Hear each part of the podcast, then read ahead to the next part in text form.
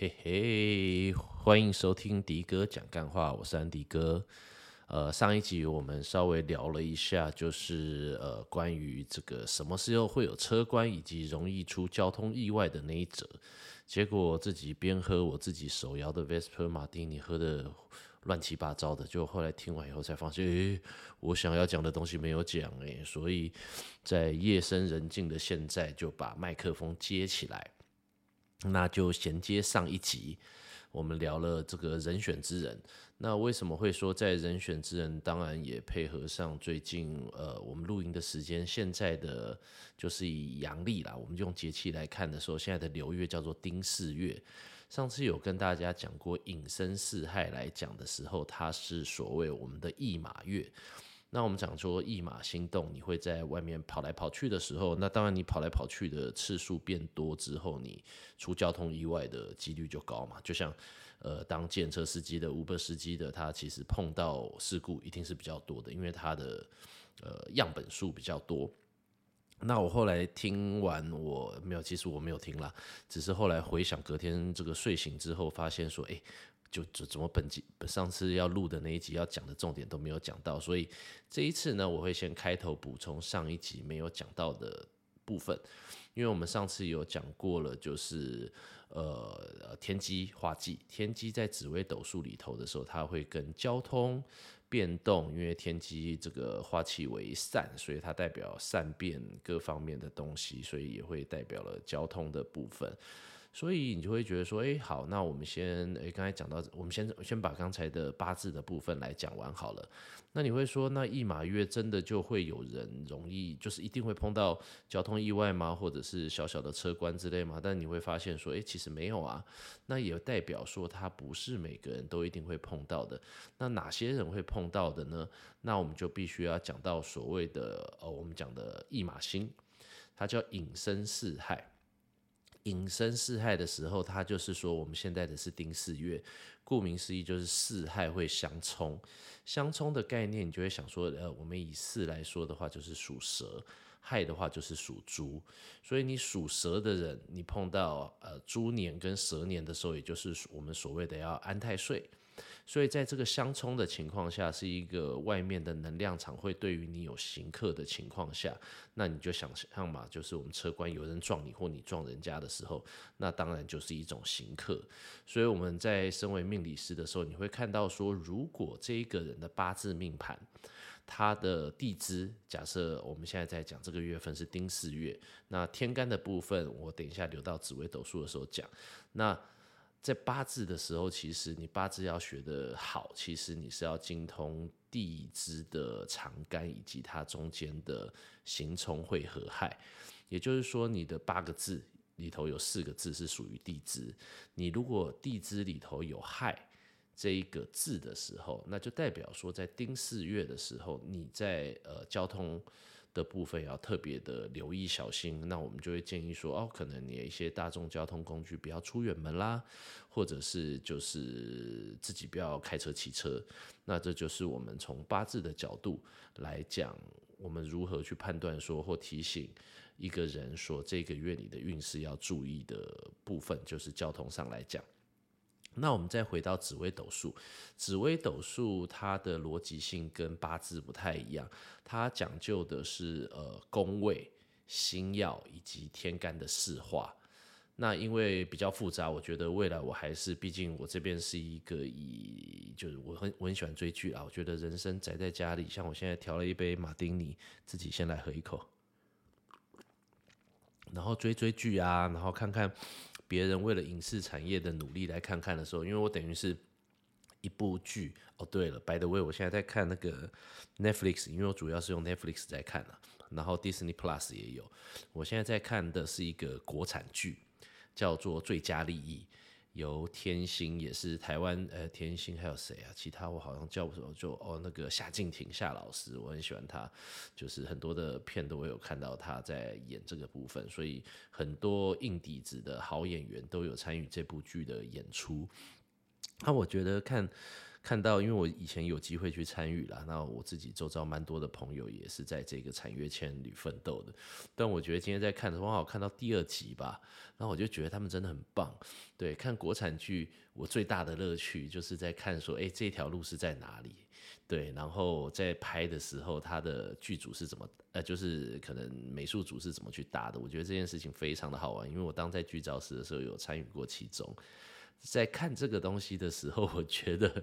就跟大家分享一件事情。在看那个最佳利益的时候，我觉得他们真的很棒，因为很明确的里头，大概最大赞助商应该就是呃这个叫查理王，对，然后他们也是台湾新闻区还是文化部有赞助的部分，哈，所以必须要让赞助商的品牌有露出，所以有好像第二集的哪一段的时候。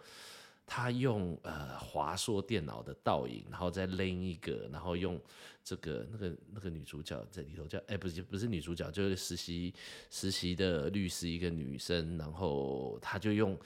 华硕荧幕的背板的反光，然后一个 move 往右的。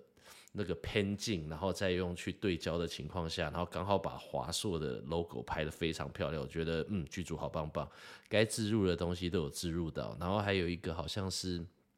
安心亚吧。去感谢，因为这是一个律师职人剧，然后感谢他帮他打赢官司。我这边没有剧透，然后拿上来的时候就是，嗯，大家也知道安心亚跟阿 Ken 就是一个呃这个三托利角角角屏的代言人，然后他就大剌剌的在中间放了一个角屏的提袋，哦，谢谢谢谢律师帮我打赢这一场，然后我就觉得嗯很好，对，就兼顾大家的这个赞助商的角度，然后又。可以把一个剧情的主轴拍出来，有的人会觉得很尬啦，但是我觉得我反而在看这个剧的时候，对我来讲，我觉得我看这个点，反正我就是迪哥来找茬，我看的是很开心啦。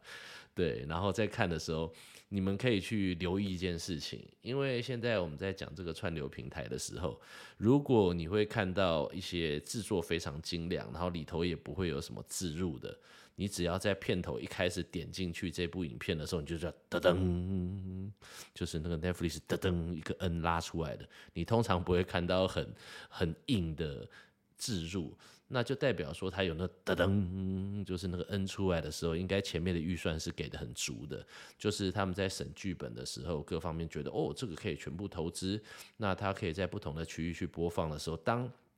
你有足够的预算的时候。你就可以拍出很好的东西，所以大家也不要觉得说好像很多的本土剧啊，你要硬塞很多东西，因为我觉得台湾的剧组人员、从业人员、演员都是很棒的，就是说，其实你当给足够的资金的时候。他们的表现真的是不输其他国家的，就是影剧相关人员。但是台湾的剧组常常会是在一个没有预算，然后超时加班，然后很累的情况，在燃烧自己的身体来完成梦想的情况，就跟我的喝酒一样。哎，对，然后再喝一口，对。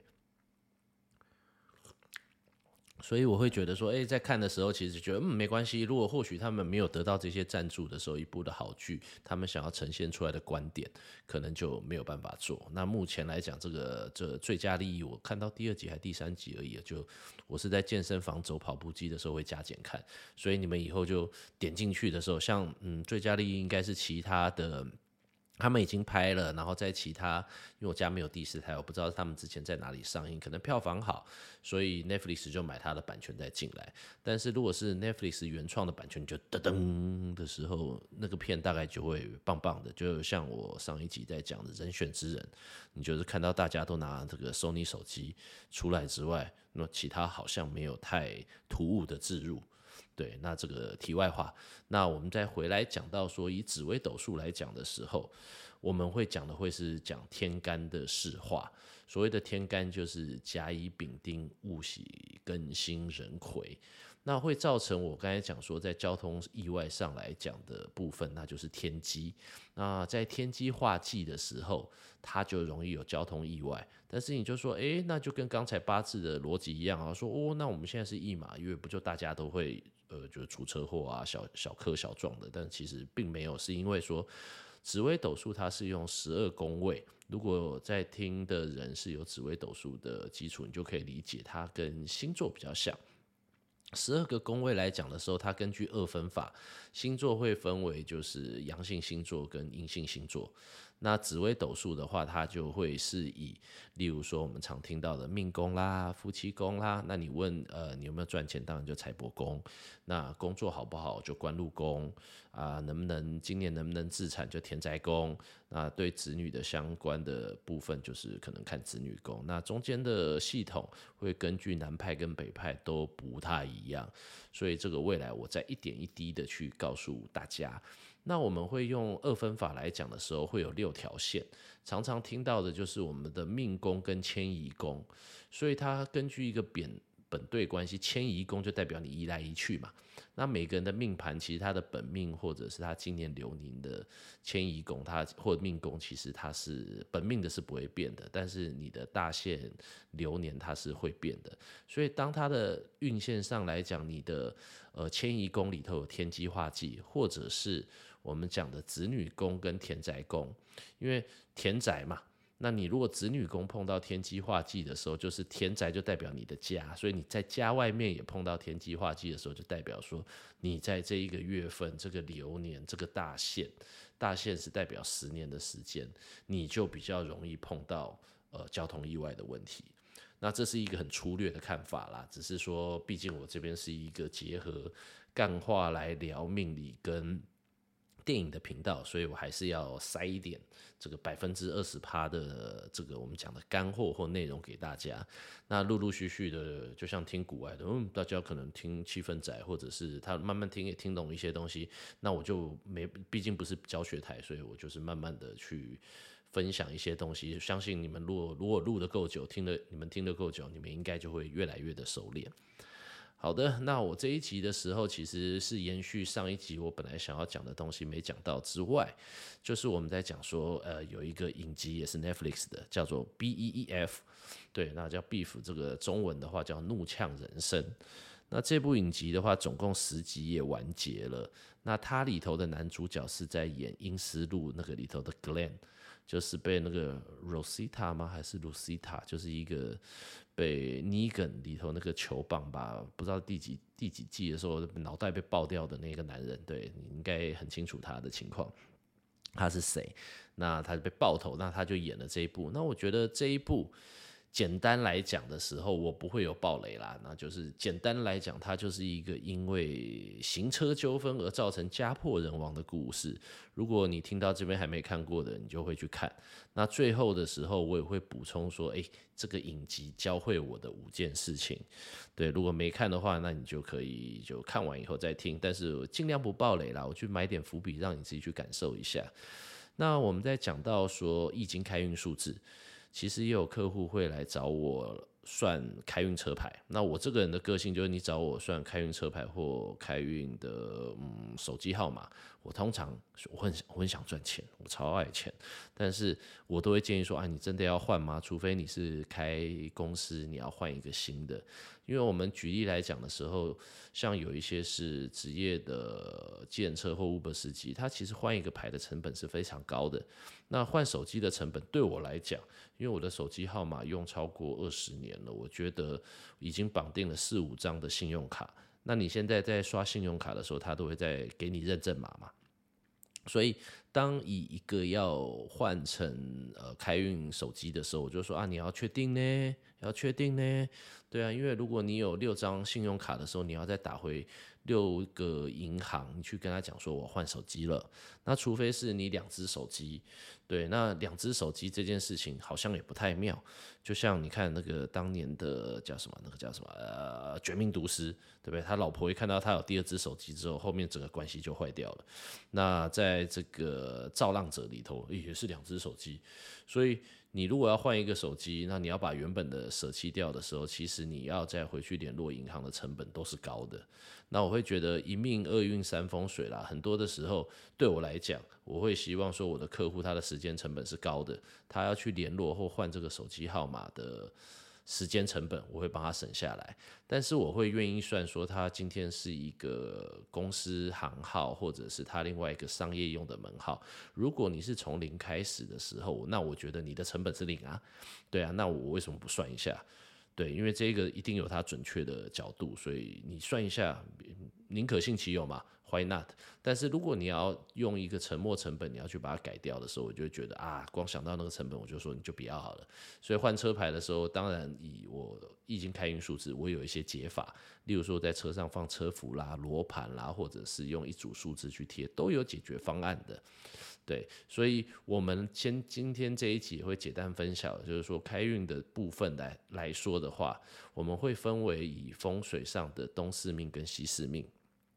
东四命的话，之前在前面的集数有谈过，它的后天八卦位会是一三四九，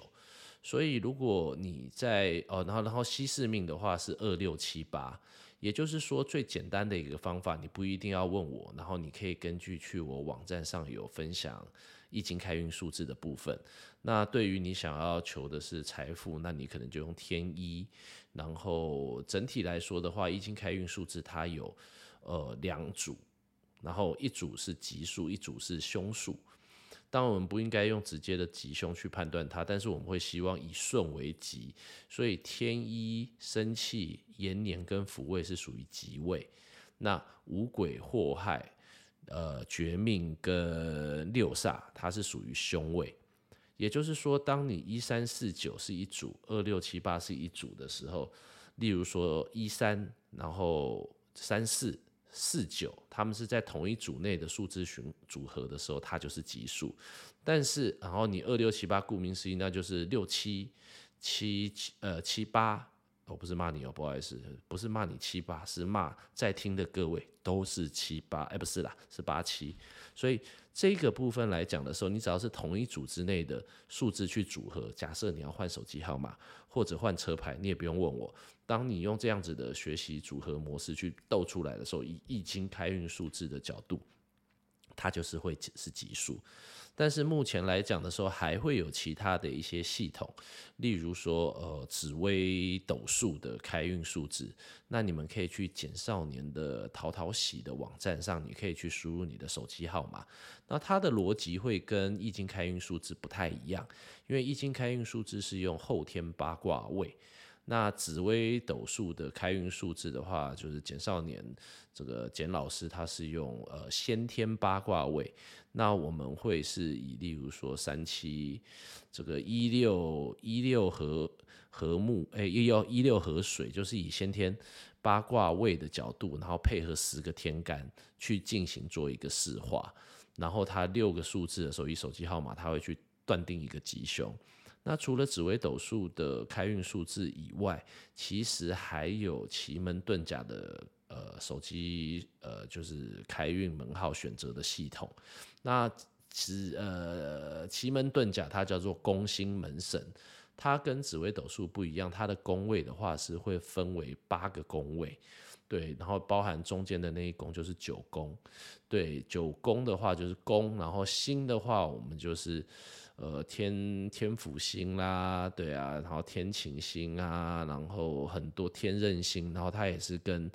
呃八九个方位有相对，然后门的话就是大家会比较熟的，对，那就是修身伤度景死金开。如果有看过这个呃火影忍者的，就你就知道那个里头的李洛克吧，八门全开。对，那宫心门神的话，那门神然后天神系统，所以他们会根据。呃，手机号码的后面六个数字，去模拟出一个奇门遁甲的盘，然后再来断吉凶。所以这是我目前所学，大概知道现在市场上如果跟数字有关的时候，大概就不外乎是这三个体系的开运数字的部分。那这样子的话，好，那我们现在就是回到这个 beef。对，那 beef 的话，我想说，诶，里头是怎样要要这个烤牛肉吗？还是什么？然后后来去查了一下，才发现说，哦，beef 在美国的口语用法的时候，就是有点像恩怨。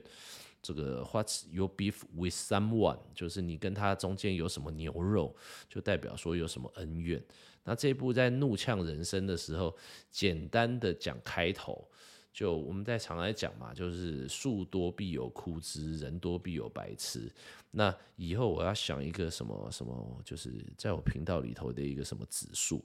对这个指数的话，我觉得这个白痴指数吗？大事化小指数好了，大事化小指数这一颗这一个的话，最多的话指数的话应该是五颗星，因为它的片头一开始的时候，这个应该不算暴雷啦，反正你点进去你就会看到这样子，就是男主角进去想要在大卖场退货，退货一个烤炉，哎、就烧呃烤肉的东西，结果他因为没有带收据。他就诶、欸、没办法退货，他就闷闷的就走出来，然后放在他红色的这个货卡上面，然后他就要把股把股就是要倒车，结果中间跑来了一台这个宾士的 GLC，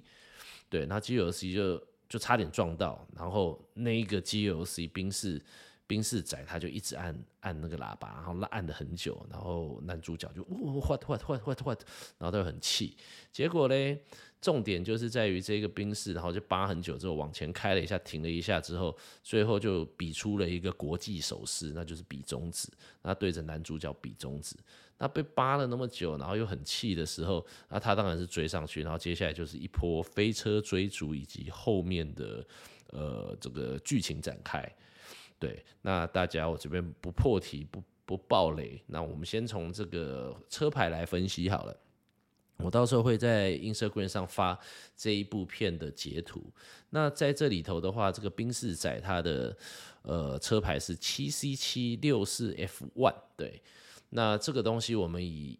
液晶开运数字的时候，那英文字我们就不看，我们直接直接看数字的部分。所以它会是福位、生气、祸害跟生气。那生气来讲的时候，其实是代表贵人方啦。那目前我就觉得说，有的时候真的。我要么看局，就在看里头的风水对不对，或车牌号码，以及或者是一些面向的东西，然后就发现说，诶，果然哦，这个是以他车牌里头的数字有四个，四个就是数字组合，然后四个数字组合里头有三个级数，那就代表说，嗯，你果然是开宾士的，你的级数大于这个凶数。那也有客户在找我做呃开运车牌选择的时候，你们在选的逻辑，我会觉得说最后结尾的那一个数字，那一个组合是最重要的。如果你要配一个凶数，那这个就会比较复杂，以后有机会再跟大家聊。例如说，你配一个五鬼在最前面，我们常讲到五鬼运财嘛。那你如果工作职业是夜生活的，或者是你需要一些比较。能够快速赚钱、爆发力的，所以你配一个五鬼应该是不错。但是当以台湾车牌来讲，四个数字里头的时候，你就会有三组组合。如果你再多配一个凶数的时候，凶大于吉，那我就会不建议。最好的方法就是吉数占全部，会是最佳的。那以这边来讲，宾士仔它的就是三比一嘛，三个吉数跟一个祸害，那祸害就代表冲击啦。所以目前看起来来讲说，两个人在开车，我们这个英文叫做呃，台湾翻过来叫路路怒症，好绕舌哦，路怒症，就不知道你们有没有这样的朋友，就开了车之后脾气就会变得非常暴躁的家伙。那，哎、我先讲完这个男主角的车牌好了，他叫是六 RKP 六三二。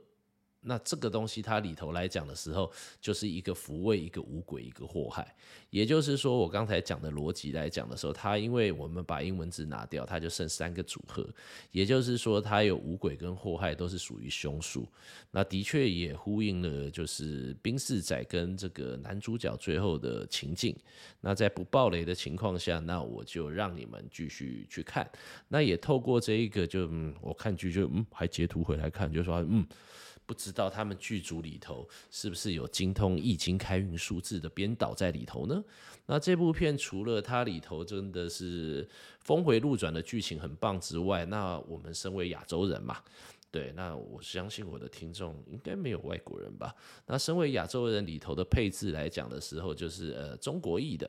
韩国裔的、日本裔的都有配在里头，所以我相信这一部片看进去的时候，大家应该会非常的有感。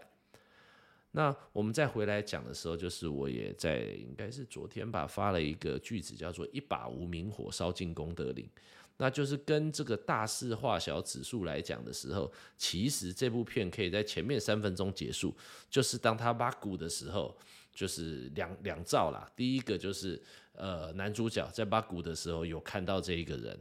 对，当然你们剧随着剧情推演的时候，你们就会发现说，哎，其实他会那么心浮气躁是有他的原因的。然后另外一个解方就是宾士仔他没有长按喇叭，甚至是他要走的时候没有比中指，那大家就没有这十集的影集来看了。那就代表大概在前五分钟之后，第六分钟他就会出来，就 the end，整部剧就结束了。那当然不能这样子嘛，你要养活剧组那么多的人，所以你一定要用一些很。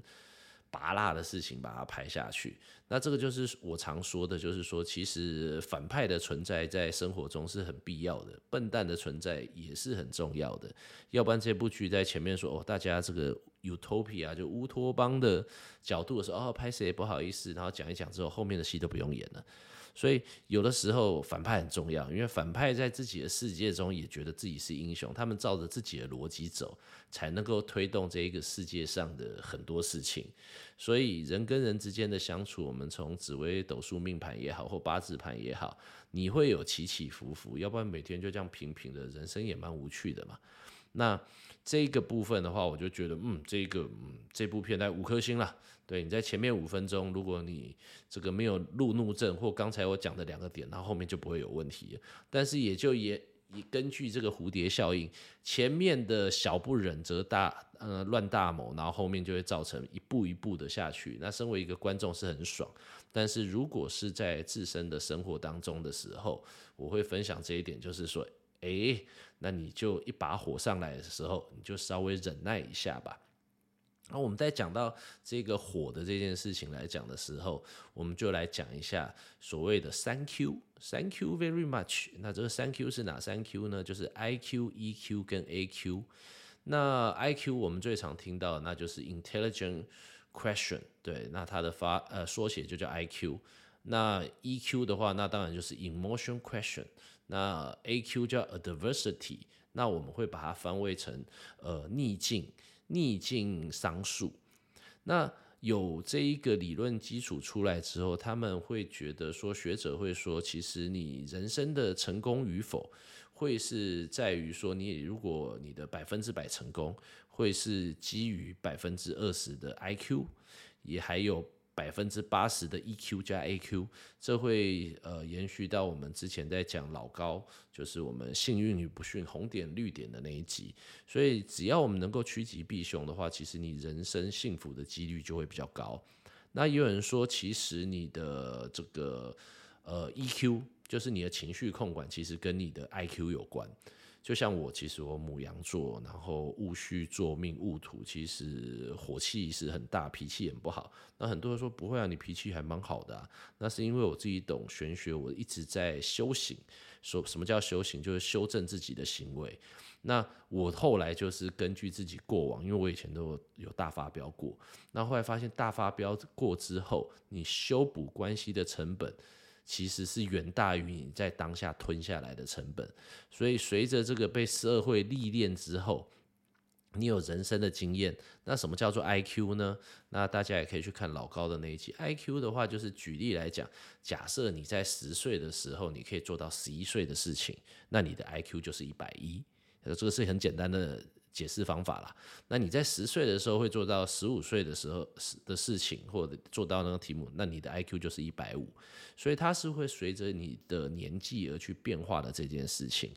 那我的 IQ 也是随着我的年纪增长，因为我知道发飙并不会对我带来好处，所以我的 IQ 影响了我的 EQ。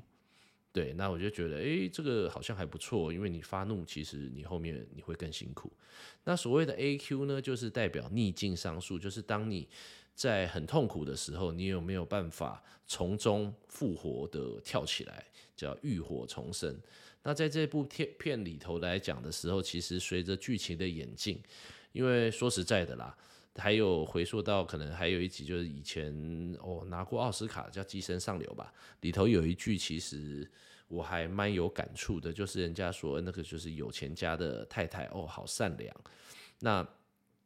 我忘记是就是就是穷人家的妈妈，我忘记是谁讲的，他就说因为有钱他才善良。那的确是如此，就是当你生活过得好的时候，你碰到一些，例如说像交通的这些事情，你都可以一笑置之。但是当你人生在不顺的时候，其实你就很容易发脾气，这个每个人都一样。所以在这种情况下的时候，如何就是在逆境中，我们刚才讲了 IQ 跟 EQ，如果你在逆境中还能够维持一定的 EQ，那你必然会成功。对，因为在剧中里头的时候，其实他们因为没有选择而不得不做出更。让自己当下看起来是要生存下去的决策，但是是把他们变成一个负向增强，就是越来越差，因为他们的选择就是越来的越狭小，所以只能一直逼着自己去做到错的方向。像这这整部电影来讲的时候，其实有很多的点，它就可以结束这一个闹剧，然后握手言和，但是。这毕竟是影集嘛，你在那些点弄下去了，预算也给了，就噔噔，人家是噔噔的，其他的剧组也要赚钱啊，你这样子用两集就结束，大家玩屁呀！啊，灯光组、摄影组，然后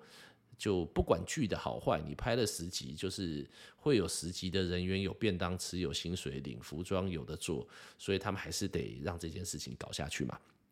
所以，虽然中间我们在看剧的时候，就是演戏的疯子是疯子，看戏的是傻子，我们都知道有哪几个点可以把整个这个局势逆转，但是我们的情绪就背着他带着上下起伏。当我们一样应对到自己人生的时候，就是或许吧，某一些时间点，你只要做出一件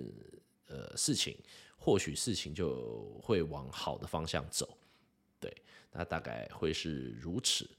那我今天在想说，它里头的状况就有点像是漫威，就是 What If，What If 就是这一个动画片的时候，如果呃你们有 Disney Plus 可以去看一下，我觉得 What If 是一个很不错的思考点，因为人生来讲，以我们目前啦时间的维度，就是不断的继续往前走，我们没有办法修正过去，但是我们可以去改变未来。根据不二过，就是我们过往人生提到的铁板，我们可以修正未来在做的决策方面的时候，那或许你能够不要重复以前做错的事情，你的人生就可以避开老高那集我们讲的红点，也就是不幸的事情的时候，那你也会过得越来越好。那也可以接受就是这种复盘。但复盘这件事情其实没什么没啥大意义啦，因为你回头去看的时候，诶，当初觉得我好像可以做得很好，因为不像打电动嘛，你走一个支线任务，你先存档，然后再去打一下，你才会知道好或不好。那人生是没有办法这样子的，但是随着我们的 database 被变多，就像我们刚才讲的 IQ，你的。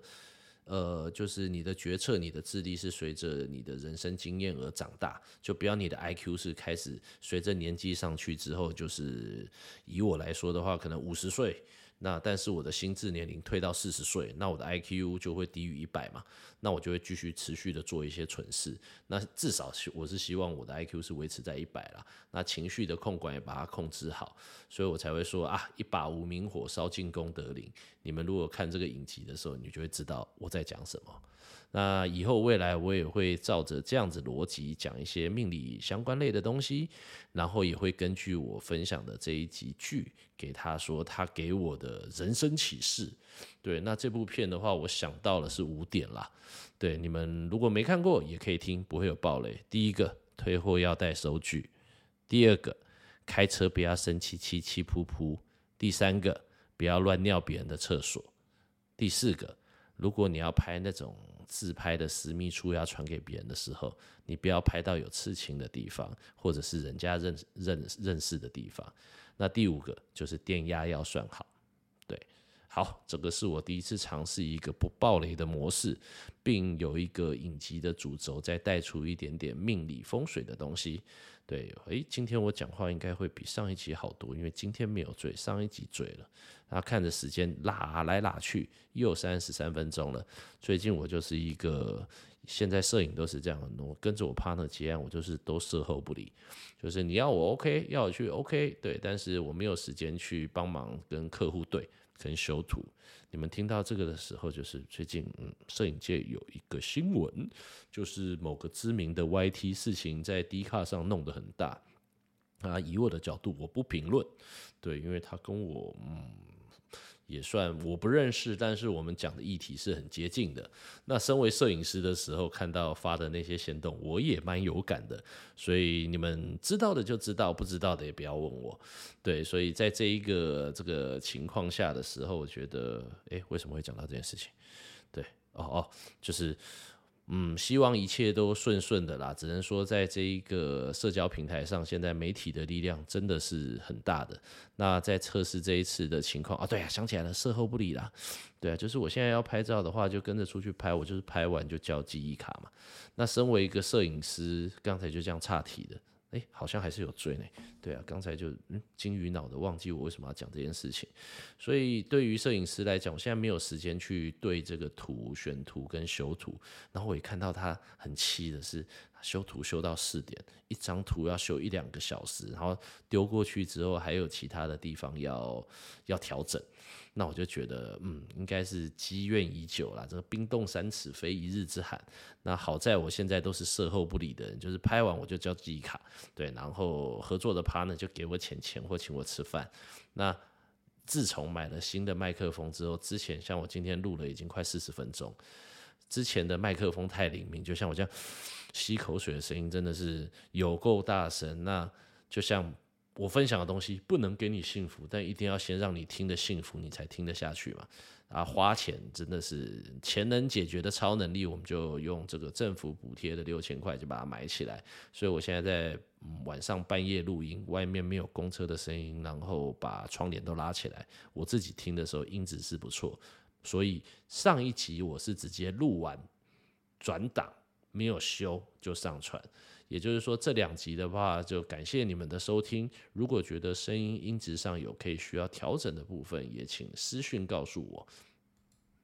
哦，对了，就是再补充一下，其实今天这一集差点又忘了，就是要跟大家分享的时候，就是